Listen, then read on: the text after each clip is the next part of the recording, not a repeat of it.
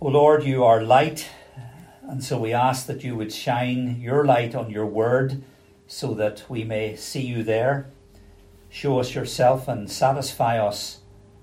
O Lord, by your Spirit, open our eyes that we may behold wondrous things in your law. For Jesus' sake we pray. Amen. So it's Habakkuk 2 and verse 2. Then the Lord replied, Write down the revelation and make it plain on tablets so that a herald may run with it. For the revelation awaits an appointed time. It speaks of the end and will prove will not prove false. Though it linger, wait for it. It will certainly come and will not delay. See, the enemy is puffed up, his desires are not upright but the righteous person will live by his faith. Indeed, wine betrays him, and he is arrogant and never at rest, because he is greedy as the grave, and like death is never satisfied. He gathers to himself all the nations and takes captives of all the people. Will not all of them taunt him with ridicule and scorn, saying, Woe to him who piles up stolen goods and makes himself wealthy by extortion? How long must this go on? Will not your creditors suddenly arise? Will they not wake up and make you tremble? Then you will become their prey. Because you have plundered many nations, all the peoples who are left will plunder you, for you have shed human blood. You have destroyed lands and cities and everyone in them. Woe to him who builds his house by unjust gain, setting his nest on high to escape the clutches of ruin. You have plotted the ruin of many peoples, shaming your own house and forfeiting your life. The stones of the wall will cry out, and the beams of the woodwork will echo it.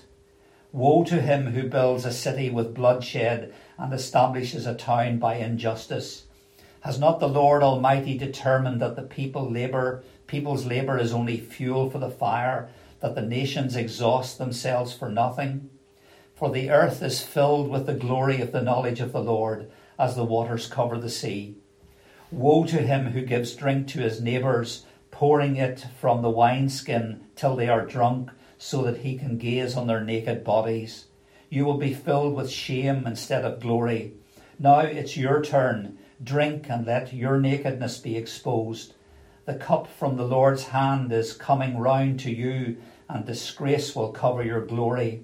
The violence you have done to Lebanon will overwhelm you and your destruction of animals will terrify you, for you have shed human blood, you have destroyed lands and cities and everyone in them. Of what value is an idol carved by craftsmen, or an image that teaches lies? For the one who makes its trust is his own creation. He makes idols that cannot speak. Woe to him who says to wood, Come to life, or to lifeless stone, Wake up. Can it give guidance? It is covered with gold and silver. There is no breath in it. But the Lord is in his holy temple.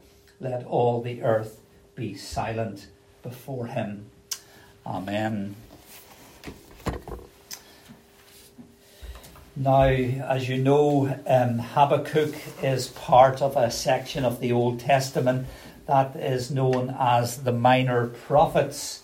Um, but please don't be fooled by um, that name, um, that he's located there in the Minor Prophets. Uh, he's located there not because his message is unimportant, but he's located there because, in comparison with Isaiah, Jeremiah, and Ezekiel, the, the three big hitters of Old Testament prophecy, the so called major prophets, because they're very long uh, in, in, in, their, uh, in, their writing, Habakkuk is short.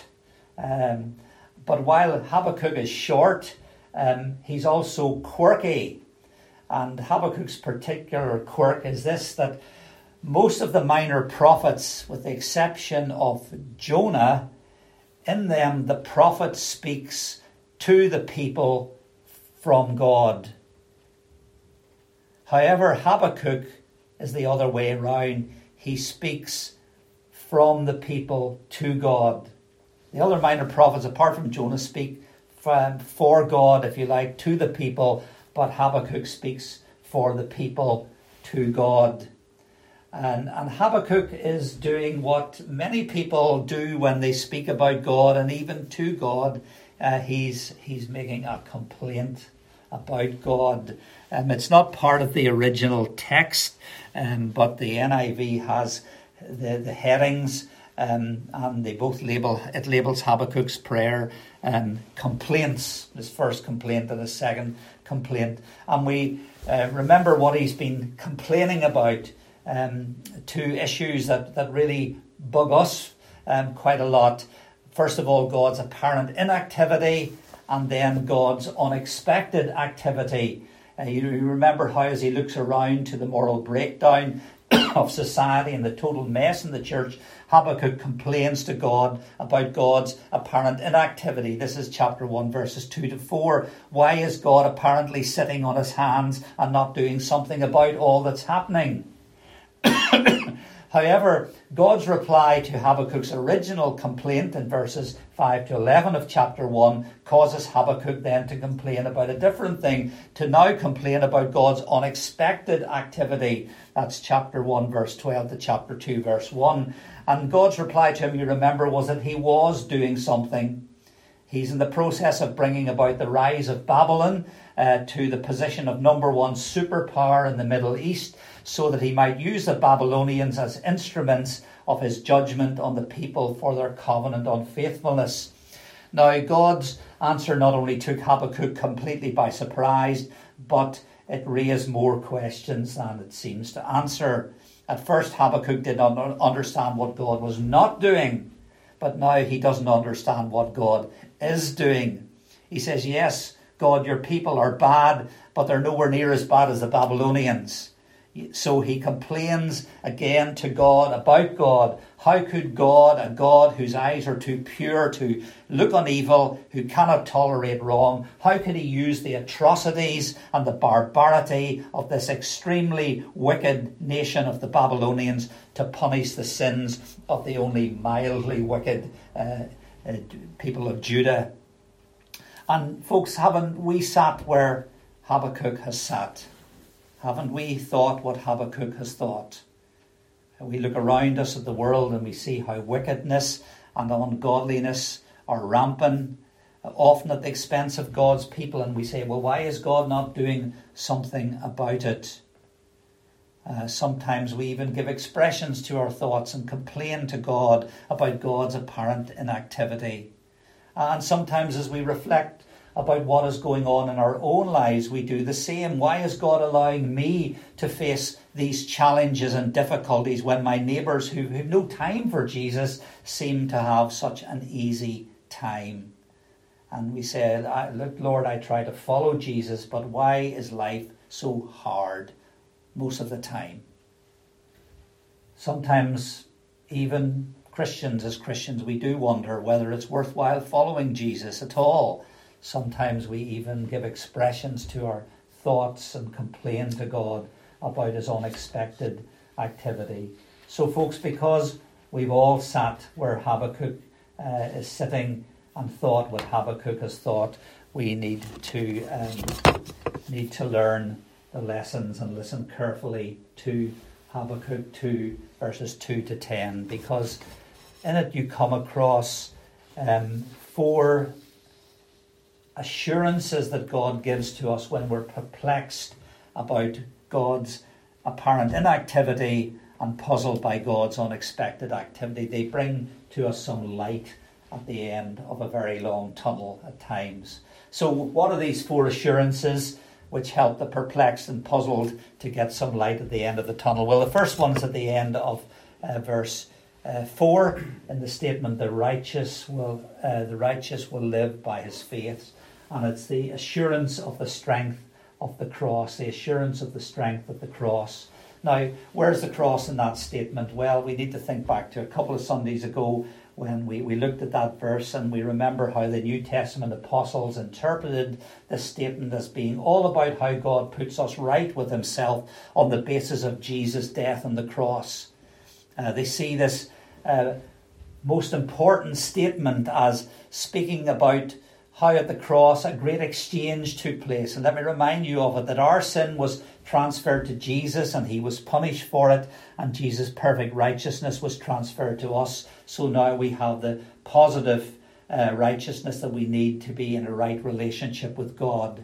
And the New Testament apostles see that statement at the end of verse uh, 4, Habakkuk 2, verse 4 the righteous will live by his faith, as being focused on the cross and what Jesus achieved by his death on the cross. Now, why do we need to listen carefully to this assurance of the strength of the cross when we're puzzled and perplexed? Why do we need to focus on Jesus' death on the cross when we don't understand God's apparent inactivity or God's unexpected activity? Well, a number of reasons. First of all, because the cross reminds us of God's love cross reminds us of God's love. Often, when we think God is not doing anything, we wonder if God is a God of love at all. Surely we think to ourselves, if He's loving, He would step in immediately and sort things out. And often, when we don't understand what God is doing in our lives, Satan appears and he stirs things up. Uh, and he insinuates that if God really loved us, well, he wouldn't allow all this to happen to us. But the cross underlines to us that God does love us. Romans 5, verse 8 God demonstrates, proves his own love for us in this. While we were still sinners, Christ died for us. The cross is the great historical witness to God's love. Our feelings and circumstances can't alter that fact in the slightest. And so, over and against anything that we might think or feel, the cross reminds us that no matter what is going on or not going on in our lives, God really does love us.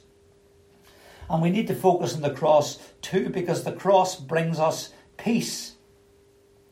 Um, there's an old hymn that um, my mum taught me um, many years ago, and there's a line in it that goes like this Peace, perfect peace in this dark world of sin the blood of Jesus whispers peace within.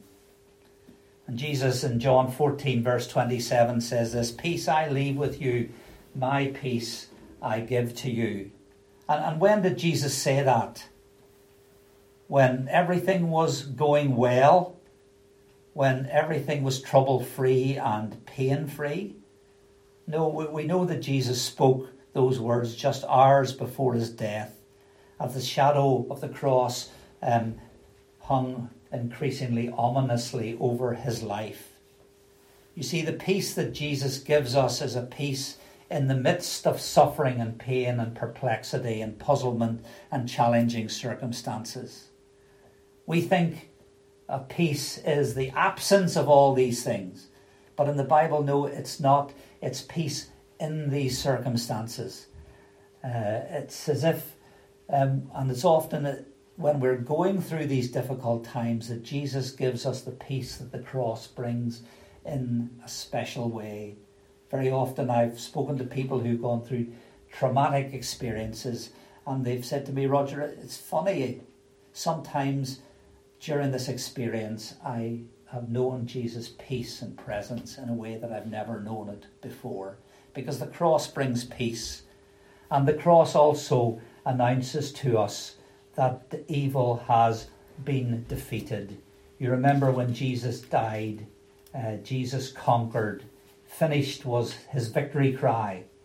Evil people might have their fling, but they can't win. They might rage, but they'll lose.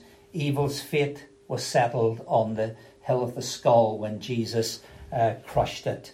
And uh, we had that this morning in Psalm 2, where we had all these nations and rulers and people trying to uh, go against God and, and against Jesus and his, the Lord's anointed, and God rebukes them and says, I've installed Jesus as king, and uh, evil has been defeated. Yes, we have questions. Yes, we're perplexed and puzzled, but God comes to us and through His Word, He assures us of the strength of the cross. There's light at the end of the tunnel, so don't despair. And here's a second assurance uh, that'll help us when we're perplexed and puzzled and give us some light at the end of a dark tunnel It's uh, in verses 6 to, to 13 and 19 to 15. It's the assurance of the inevitability of God's judgment. Now, these verses, um, which focus on how God will judge and punish evil people for their wickedness, they're known technically as a taunt song. Now, I was trying to think of an example of a taunt th- song, and uh, I think I came across one that happened last weekend when um, Liverpool absolutely thumped Man United 7 0. And the Liverpool supporters sang 7 0, 7 0, 7 0. Of course, the Man United uh, supporters knew it was 7 0. They, they, they, can't count up to 10. Uh, but it was just the Liverpool supporters taunting the Man United supporters um, about it. And, and that, that's an example of a taunt song.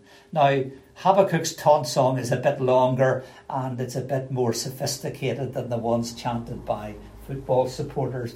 It's made up of five stanzas, and you'll notice there that each one of them begins with the word woe.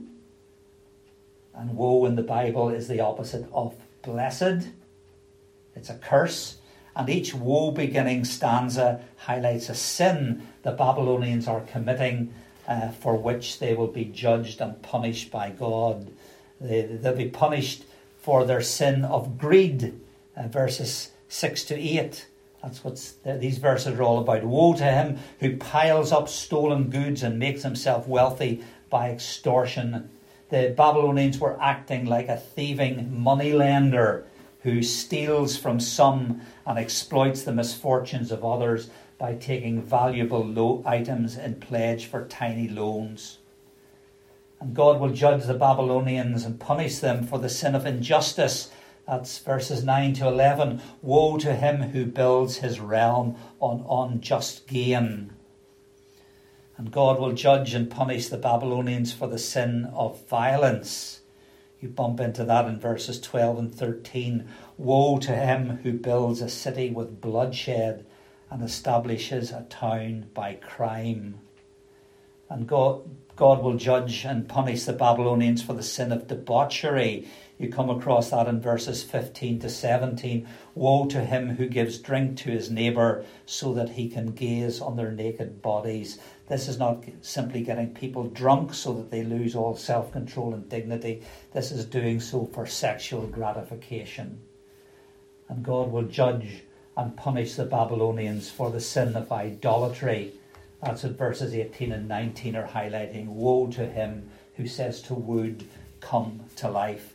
So these are the five sins of which the Babylonians are guilty and for which God will judge and punish them greed, injustice, violence, debauchery, and idolatry. And I think that there are quite a few states and rulers in our world today who, if they did read those verses, should be afraid and very afraid.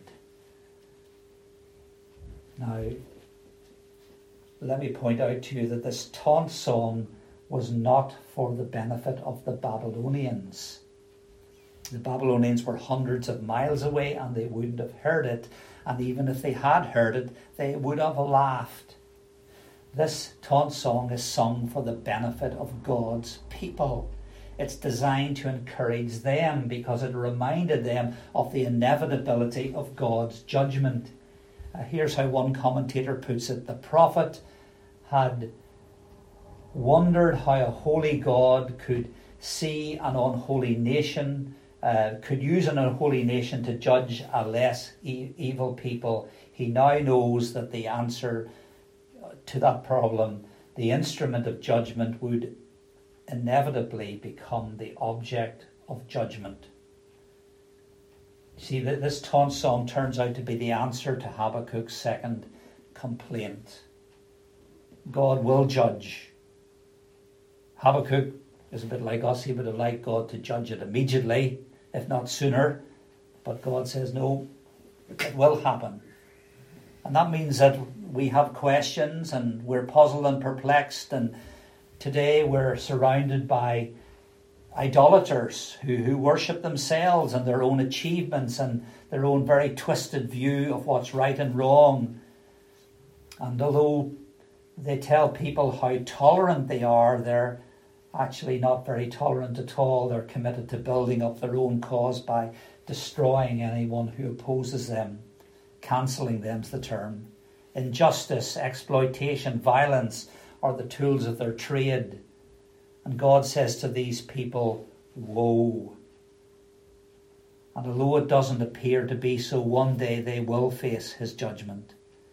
And God comes to us and through his word assures us of the inevitability of his judgment. So there's light at the end of the tunnel. We mustn't despair. Here's another assurance that helps perplexed and puzzled people to see light at the end of the tunnel. It's in, it's in verse 14 in the affirmation the earth will be filled with the knowledge of the glory of the Lord as the waters cover the sea. It's the assurance of the triumph of God's purposes. Um, I'm sure you notice the contrast there between verses 12 and 13 and verse 14. In verses 12 and 13, uh, we come across the Babylonian plan to use violence and barbaric cruelty and terror to construct an empire that would control the earth as it was known at that time. And then in verse 14, we come across God's plan to fill the whole earth with his glory. Now, pretend that you don't know how things pan out. And let me ask you this which plan is going to succeed? The Babylonian plan or God's plan? And in a sense, that question answers itself. It's a no brainer. So there's no prizes uh, if we say God's plan is going to succeed. God says the earth will be filled with the knowledge of the glory of the Lord. There's no ifs and buts about it. God's purposes will triumph. And more than that, God tells Habakkuk that he will even use the extremely wicked Babylonians to bring about the triumph of his purposes. God is so sovereign in the world that he even uses the wrath of men to praise him, the sins of wicked people to bring about his purposes and he doesn't he's not contaminated by their sin or evil deeds but he uses them he's in sole control uh, of the of, of, of things and supremely we see the triumph of God's purposes in Jesus' death and resurrection. Uh, repeatedly, the Bible highlights uh, how what God did in Jesus' resurrection overturned the plans of God's enemy, of Jesus' enemies, uh, the, the, the, Jewish religious leaders. Think about it. Um, Mark 14, 1 and 2 tells us that although they wanted Jesus eliminated, the Jewish religious leaders did not want him killed at Passover time. But God's eternal plan was that Jesus should die at Passover time as the Lamb of God who fulfills all the Passover symbolism. John 129 Behold the Lamb of God who takes away the sin of the world. And guess when Jesus died? Correct, he died at Passover time, the triumph of God's purposes. God's eternal plan that was that Jesus should die under God's curse by being hung on a cross. Uh, Galatians 3 uh, 13, quoting Deuteronomy, cursed is everyone who hangs on a tree. Now, the Sanhedrin, the Jewish religious court, you remember, had sentenced Jesus to death for the crime of blasphemy, and stoning was the usual way in which they dealt with blasphemers. However, they, it was only the Roman, the occupying Roman military authorities who could execute people. So, someone whom they wanted to die had to be killed the way the Romans wanted, and the Romans' preferred method of killing was crucifixion. So Jesus died by being hung on a cross rather than being stoned. It was the triumph of God's purposes. And even when Jesus was uh, buried in Joseph of Arimathea's uh, cave tomb, the Jewish religious leaders feared a bit of grave robbing shenanigans on part of his disciples. So you remember that they got Pilate to seal up the entrance of the tomb and to mount a guard to stop a resurrection being stage managed by his disciples. But God's eternal plan was that Jesus would rise from the dead. Psalm 16, verse 9, we sang that he, he wouldn't allow his Holy One to see corruption. That was God's eternal plan. And guess what happened? Jesus was raised from the dead. It was the triumph of God's purposes. And, and, and what a word of assurance that is to us when we're puzzled and perplexed. God's purposes cannot be thwarted. And even if God does permit evil to have its fling, it's not his final word. God's plan is that good will overcome evil and his purpose will triumph. Yes, we've questions. Yes, we're often puzzled and perplexed. But God comes to us and through His Word, He reassures us of the triumph of His purposes so that there's light at the end of the tunnel and we need not despair. And then there's one final assurance that'll help uh, us when we're puzzled and perplexed to have some light at the end of the tunnel. It's found in verse 20, and it's the announcement that the Lord is in his holy temple, so let the earth be silent before him. It's the, the, the assurance of, of God's control. Now, uh, the temple that Habakkuk is talking about here is not the physical one in Jerusalem the one he could see with his own physical eyes. The temple he's talking about was God's heavenly temple that could only be seen with spiritual eyes. Sometimes you'll find in the Old Testament when they talk about the temple, um, it'll be used in, in one of two ways. The temple will be seen sometimes as the dwelling place of God, that, that, that God is there. But so, sometimes the, the temple and the Ark of the Covenant in the temple is referred as God's footstool. So if you think about it, it's his footstool here on earth, and God is in his heavenly temple in heaven. And I think that's how Habakkuk is looking at it here. It's God uh, on his throne in the heavenly temple.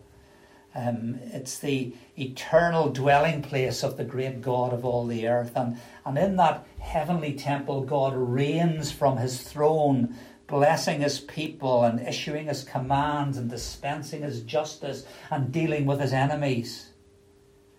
God, the God who rules from his holy temple, is the sovereign Lord who is in complete and absolute control of everything and anyone. And so, as he looks beyond what he can see with his physical eyes to what he can see with his spiritual eyes, Habakkuk begins to get answers to his question and begins to move forward in his journey from fear to faith. And the same thing happens with us. It's the assurance of God's control that calms our fears and causes trust to replace complaining and questioning. It is God, the sovereign Lord, who rules and not evil, even people, so that evil people. So there's no need for us to be afraid. It is God, the sovereign Lord, who will judge wicked people for their wicked acts. So there's no need for us to panic. It is God, the sovereign Lord, who will do the right thing and do what He pleases, so that there's no need for us to complain or question. It is God, the sovereign Lord, who will work out his glorious purpose, no matter, no matter what evil people might do. So there's no need to doubt. Yes, we're perplexed. Yes, we're puzzled. But God comes to us and through his word assures us of the certainty of his control. There's light at the end of the tunnel, so do not despair. Now, let me take you back to the key verse in this section of Habakkuk. It's verse 4 again, It's back to verse 4, and the, the whole verse. See, God says, this is what God says See, he is puffed up, his desires are not upright, but the righteous will live by his faith. Now, sports reporters, sorry to use a football or rugby illustration here, sports reporters, when they're reporting on a football match or a rugby match, will often talk about a game of two halves. And what they mean by that is that the second half was completely different from the first half. In the first half, one team was in control, but in the second half, the other team was in control. Now, Habakkuk 2, verse 4 is a verse of two halves. The first half of the verse, see, he is puffed up, his desires are not upright, speaks about the way of unbelief. It's a path that's characterized by sin, and in particular the sins of greed and injustice and violence and debauchery and idolatry. The second half of the verse, but the righteous will live by his faith, speaks of the way of faith. It's a path that's characterized by trust in God, and in particular, the assurance of the strength of the cross, the assurance of the inevitability of God's judgment, the assurance of the triumph of God's purposes, and the assurance of the certainty of God's control. And the challenge of Habakkuk 2, verse 4, is really simple. When we are perplexed by God's apparent inactivity, and when we're puzzled by God's unexpected activity, which of the two paths are we going to travel? We sometimes think that trust in God and faith in God is only something that's there at the start of our Christian lives, but that's not true. Every day we are to live by faith. And faith is this challenge, this choice we make all the time, every day, every moment of the day, every situation we find ourselves in. Are we going to travel along the path of sight, unbelief, or are we going to travel along the way of faith, of what we know is true spiritually? Now, we, we can take the easy option and travel along the way of unbelief, and so we end up ranting and raving against God, and we complain about how He's treated us, and we question God's goodness and love and ability, and we. when we do that, we'll find ourselves in the company of plenty of people, fellow travellers who'll support all our prejudices against God. Uh, but we need to heed the warning of the Bible that those who travel along this path they'll find themselves increasingly eaten up by bitterness and resentment towards God, and they'll find themselves getting further and further away from God until they end up in unbelief's ultimate destination, which is hell itself. That's one option. Or we can take the tough option, and that's travel along the way of faith. Yes, we'll, we'll not understand what's going on. Yes, we'll often be perplexed and puzzled. Yes, there'll not be many people heading along that way, but we, we keep on trusting in God and His promises. And we do so often in spite of our feelings and in spite of our circumstances. We, we trust in the, in, as Luther put it, the, the, the naked Word of God. God has said it. I will trust in it. That's the way of faith. And we keep on doing that day after day and year after year until we reach faith's ultimate destination, which is the glory and joys and rest of heaven itself. And the question, the choice that faces us all the time is which path are we going to travel along? Are we going to travel by faith? Or are we going to travel by physical sight on the basis of our experience and feelings and circumstances? and head along the way of unbelief? Or are we going to live by spiritual sight on the basis of God's promises in His Word and head along the way of faith? That's a choice that faces us all the time until when we say, How long, O Lord, will that choice go on? Well, till we see God's face and we share His glory in heaven. And when we think that's where, where things are going, we ask another question how long is it going to be, Lord Jesus, till you return and we see you and we don't have to live by faith anymore, but we live by sight because we see you. Let's pray for a moment. Sovereign Lord, in times like these, we need to hear your assuring us of the strength of the cross and the inevitability of your judgment, the triumph of your purposes, and the certainty of your control. And we bless you that you give us these assurances in your word. So help us to live on the basis of your promises and not on the basis of our experience and our feelings. Grant us grace, especially when life is difficult and we, we don't understand and cannot work out everything to our own satisfaction, to refuse to live by sight and to reject the way of unbelief. Instead, may we have grace to travel daily along the way of faith and hear our prayer until that day our faith will be replaced by sight and we will see you and when we won't be puzzled anymore, we won't complain anymore, we'll discover that you have done all things well to your glory and praise. So hear us as we live for you and as we seek to serve you and to walk the path of faith day by day, give us the strength to live on the promises of your word. For Jesus' sake we pray. Amen.